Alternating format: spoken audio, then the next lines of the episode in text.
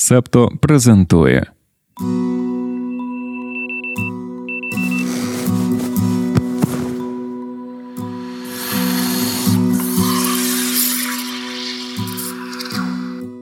П'ятниця, 27 жовтня 2023 року. Ранкове допіо. Випуск 186.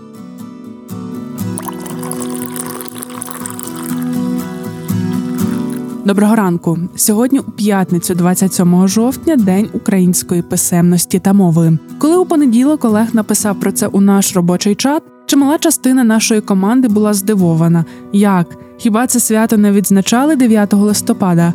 Саме 9 листопада завжди відбувався перший етап міжнародного конкурсу з української мови імені Петра Яцика. Чи доводилося тобі брати у ньому участь?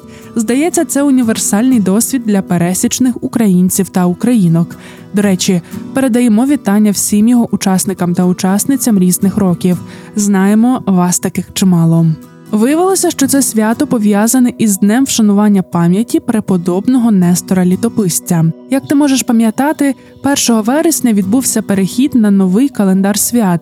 День вшанування пам'яті преподобного Нестора Літописця змістився з 9 листопада на 27 жовтня, і як наслідок те саме трапилося з Днем української писемності та мови. Сьогодні об 11.00 відбудеться традиційний радіодиктант національної єдності.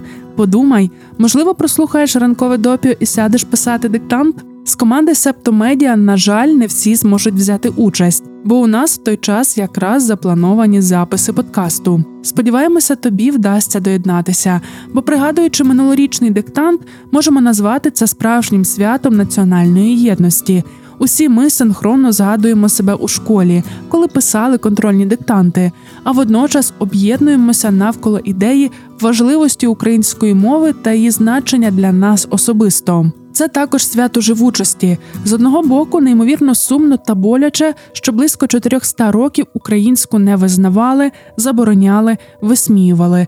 Навіть сьогодні, попри законодавство, яке захищає нашу мову, ми не можемо сказати, що вона вже абсолютно не загрожена. З іншого боку, цей день це нагадування про те, що українська все ж вижила і живе й надалі. Чи відомо тобі про існування реєстру репресованих українських слів? Його уклала Орися Демська. Авторка зібрала тисячі автентичних українських слів, які були замінені радянською владою. Російська імперія вводила прямі заборони, наприклад, на книгодрукування та роботу українськомовних шкіл. Зрозуміло, що мета таких рішень знищення мови як такої. У період радянської окупації України Москва не йшла шляхом прямих заборон. Було запроваджено політику штучного зближення так званих братніх мов української та білоруської з російською. Локальна історія розповідає, що самобутність української мови намагалися знищити, щоб максимально зблизити її з російською. Саме тому заборонили академічний російсько-український словник за редакцією Агатангела Кримського та Сергія Єфремова, а також усі термінологічні словники, над якими працювали в 1920-х. Їх таврували націоналістичними і засуджували за відрив української мови від російської. Зі спогадів мовознавця Юрія Шевельова у той час редакція журналу Комуніст розіслала до редакції газет і видавництв списки з двома колонками слів. Слова, які не вживати, і слова, які вживати. Подібна практика повторилася згодом у 1970-х. Ми дуже любимо використовувати сполучник аби в період радянської окупації його називали штампом, який втратив стилістичну виразність, і сказали використовувати щоб. Під репресії в різні роки потрапляли також вживані сьогодні лексеми. Білявка, вигин, зірка, зморшка, либонь, мапа, матерацію, попри, потурати та багато інших. Слово септо у 1974-му визначили діалектизмом і радили, а насправді наказували вживати тобто. Про ці слова ми знаємо, але є чимало таких, що ми ніколи не мали можливості чути. Чи можеш ти подумати, що слово взір це формула, блуд похибка, водозбір басейн, далековид або далекогляд телескоп, заграва північна, полярне сяйво, безоглядний, абсолютний. Слова на позір, позаяк, достоту вимагали вилучати із вжитку навіть без жодної заміни, називаючи їх штучними архаїзмами. Окремо мусимо згадати й про термінологію. Тільки впродовж другої половини 1933 року вилучили 15 словотворчих моделей, властивих українській мові, щоб ліквідувати розбіжності у вживанні термінології народами СРСР. У 1934-1935 роках інститут мовознавства прийняв термінологічні бюлетені. Ці документи вилучили з ужитку 14,5 тисяч українських термінів і замінили їх на швидкоруч створеними варіантами на зразок російських.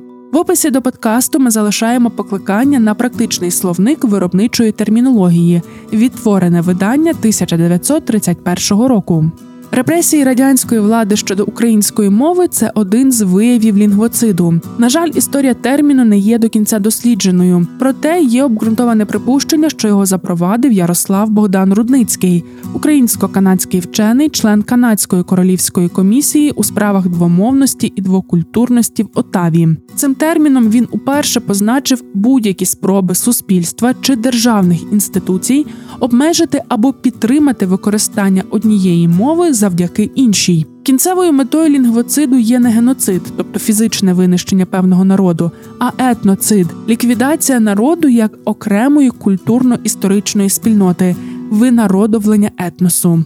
День української писемності та мови, як українська мова загалом, для нас є безоглядно важливими, тому захотіли розпочати цей випуск з теми лінгвоциду, щоб нагадати собі й тобі, що нам нашу рідну мову варто берегти й розвивати. А тепер нашою рідною мовою давай до того, що у світі коїться. Насправді продовжимо ми темою України. У понеділок на Washington Post вийшов ексклюзивний матеріал про роботу українських спецслужб та їхні зв'язки з ЦРУ. Тобі вже, мабуть, доводилося чути, яким способом ліквідували російську пропагандистку Дар'ю Дугіну. Про цю операцію написали Washington Post. Інформація про неї швидко розповсюдилася в українських медіа, тому ми припускаємо, що і тебе вона не оминула. Про всяк випадок переповімо, як все відбувалося. Американське видання приписує ліквідацію Дугіної СБУ, оскільки співробітники цієї спецслужби надали медіа раніше невідомі деталі операції, зокрема те, що вибухівку на територію Росії везли у переносці для кота. Українські спецслужби встановили в переносці потайний відсік, куди сховали компоненти бомби. Через місяць вибухівка спрацювала у машині Дугіної. Ціллю був її батько, головний ідеолог руського міра. Очікувалося, що вони разом поїдуть з фестивалю, де Дугін старший виступав, але він, на жаль, сів до іншого автомобіля. Washington Post пишуть, що згідно з розслідуванням російської ФСБ, вибуховий пристрій на територію Росії везла 42-річна Наталія Вовк. На територію РФ вона в'їхала автомобілем разом із донькою підліткою. ФСБ також нібито ідентифікувала ймовірного спільника Вовк, який надав казахські номерні знаки для авто жінки і допоміг зібрати вибухівку. А перед нападом на Дугіну виїхав до Естонії. Сама Наталія, начебто, була присутньою на тому фестивалі, звідки в останню путь вирушила Дар'я Дугіна. Українська сторона у анонімних коментарях виданню заявила, що пані Вовк на участь в операції була вмотивованою, зокрема діями Росії щодо її рідного Маріуполя. Від коментарів щодо характеру її контактів з СБУ та поточного місця знаходження відмовилися. Окрім інформації про цю операцію, у матеріалі є ще багато цікавого. Ми виокремили такі декілька пунктів. Після революції гідності, анексії Криму та початку агресії на сході України ЦРУ активно почали співпрацювати з українськими спецслужбами. Спочатку найбільше з СБУ у нашій службі безпеки тоді створили окремий підрозділ, що почав займатися активними заходами проти Росії. Підрозділ назвали п'ятим управлінням. Пізніше з'явилося також шосте, яке зосереджується на співпраці з британською службою Мі 6 з часом американське розвідувальне управління звернуло увагу на ГУР та розпочало дуже амбітний проєкт розвитку цієї структури. ГУР була меншою, більш гнучкою за СБУ. Там було більше молодих людей та не було радянських генералів. В лавах СБУ американці відзначали серйозну присутність Росії, тож зрозуміли, що реформувати це діло буде важко, і зосередилися на гурі. Профінансували створення нових штаб-квартир, закупівлю та опанування обладнання, влаштували навчальні центри, запрошували на навчання і до США. У матеріалі багато уваги приділяють занепокоєнню серед українських партнерів летальними операціями українських спецслужб. кажуть, побоюються, що виросте новий Мосад і стане перепоною вступу України до ЄС та НАТО. Як ми зрозуміли, такі бентеги це все ж думки меншості. На противагу їм чимало партнерів відзначає, як сильно такі операції, як вибухи на Кримському мосту, підіймають дух українського суспільства. СБУ та ГУР розуміють, що їхні колеги з ЦРУ не завжди в захваті від летальних операцій, тому навчилися фільтрувати, які з аспектів своєї роботи можуть обговорювати. Василь Малюк на початку року доволі деталізовано описував, як вперше атакували Кримський міст. Видання відзначає, що така відвертість не є типовою для голів спецслужб. Припускають, що це одне зі свідчень конкуренції між ГУР та СБУ. Мовляв, Буданов відомий тим, що любить хизуватися досягненнями свого управління, тому і малюк вирішив не відставати. Обидві служби певною мірою перетинаються в оперативному плані. Офіційні особи, з якими на умовах анонімності спілкувався Washington Post, відзначають, що СБУ, як правило, виконує більш складні місії з довшим плануванням. ГУР зазвичай працює в швидшому темпі.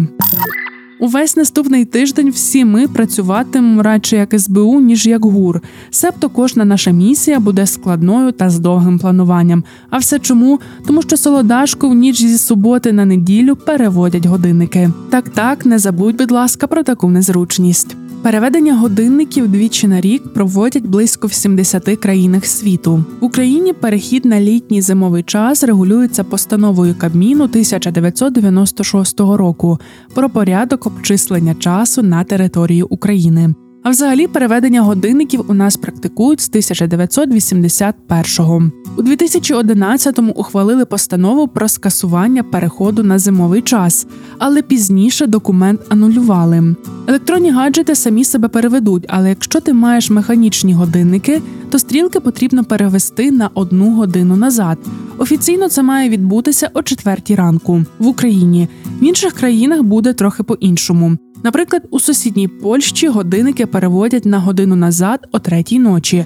Так повторюється друга година ночі, яку позначають як 2А. Ми не змогли дізнатися, чи так лише у Польщі, чи буковка А це стандартизоване позначення у всьому світі. Якщо ти знаєш, то дай нам знати у коментарях або у соціальних мережах. Дякуємо.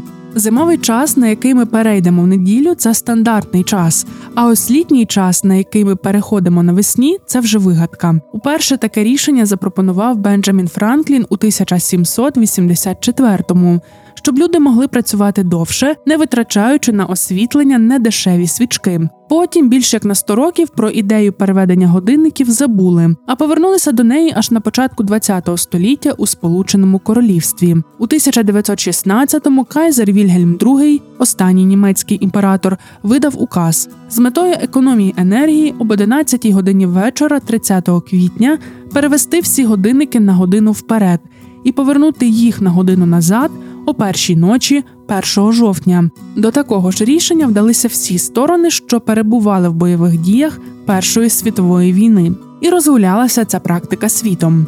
У США перехід на літній час також запровадили під час Першої світової, але до 1966-го у Штатах це відбувалося по різному, поки не прийняли відповідний федеральний акт.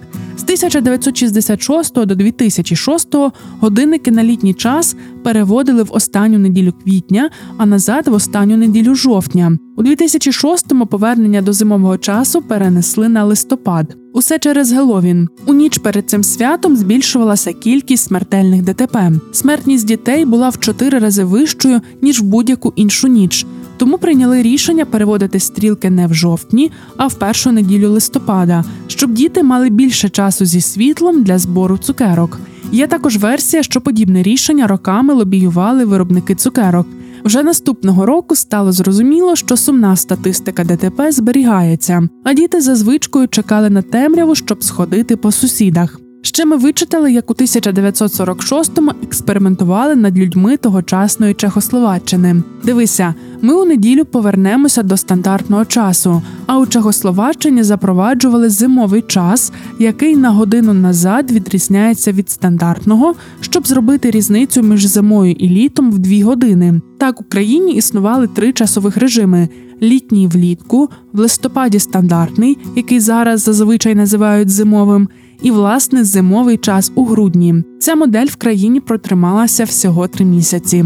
Нам трапилася стаття на газеті Виборчій зі списком недоліків переведення годинників.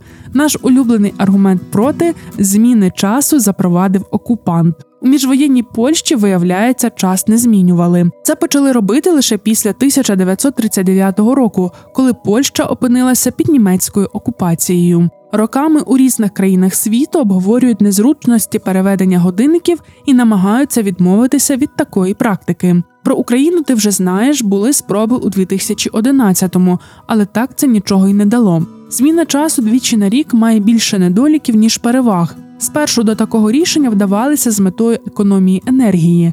Пізніше вчені довели, що результат дуже примарний. Економія або незначна, або споживання енергії навіть трохи збільшується. Коли Австралія продовжила літній час на два місяці, споживання енергії не впало. Запровадження літнього часу в американській індіані призвело навіть до незначного збільшення споживання електроенергії. Зміна часу викликає велику плутанину в розкладах поїздів, автобусів і літаків. Газета Виборча пише, що польська та європейська залізниці вводять спеціальні розклади в ніч переведення годинників.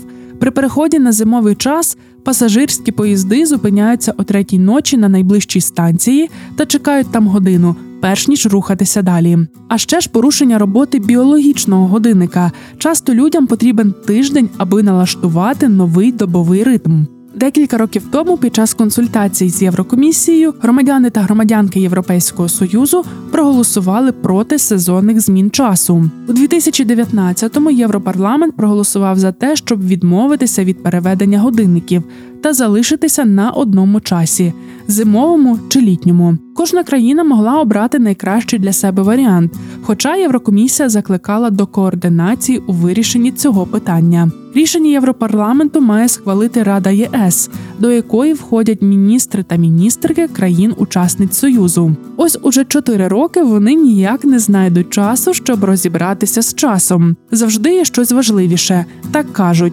Але є припущення, що урядовці уникають дискусій на цю тему, оскільки передбачають, що узгодження часу викличе велику суперечку в Європі. Згідно з результатами консультацій, найбільшими прихильниками збереження літнього часу є португальці, кіпріоти та поляки. Зимовому часу віддають перевагу, зокрема у Фінляндії, Данії та Нідерландах. Наразі ЄС розділений на три географічні часові пояси. Ірландія та Португалія мають західноєвропейський час. Литва, Латвія, Естонія, Фінляндія, Болгарія, Румунія, Греція та Кіпр східноєвропейський, решта центральноєвропейський. Якщо країни не дійдуть згоди, то після скасування переведення годинників Європа може перетворитися на місце дії нового сезону серіалу Dark. Секретній частині сьогодні розповімо про те, як Гарвардська школа громадського здоров'я залучила TikTok інфлюенсерів та інфлюенсерок для висвітлення теми ментального здоров'я. Чому і що з цього вийшло? Слухай на Patreon чи Ko-fi. Упс. Цю частину можна послухати лише на Патреоні. Доєднуйтеся до спільноти, щоб отримати доступ.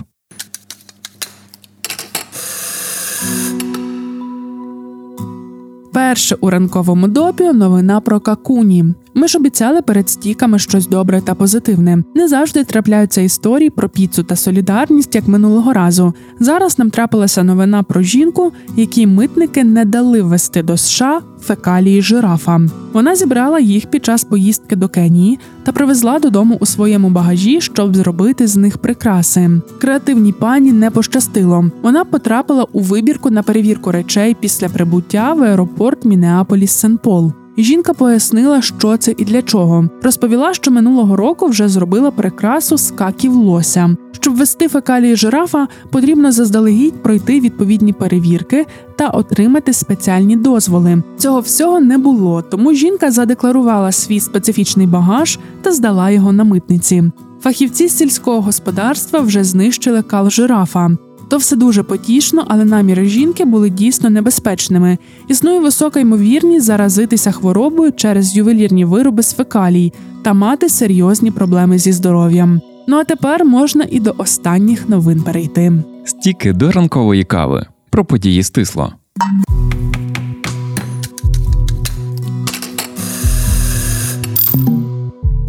Іран попросив Китай і Росію накласти вето на будь-яку резолюцію Ради безпеки ООН, яка підтримувала право Ізраїлю захищатися від Хамасу. Ібрагім Раїсі, президент Ірану, сказав Лаврову, що як шукачі свободи вони повинні запобігти реалізації намірів Америки.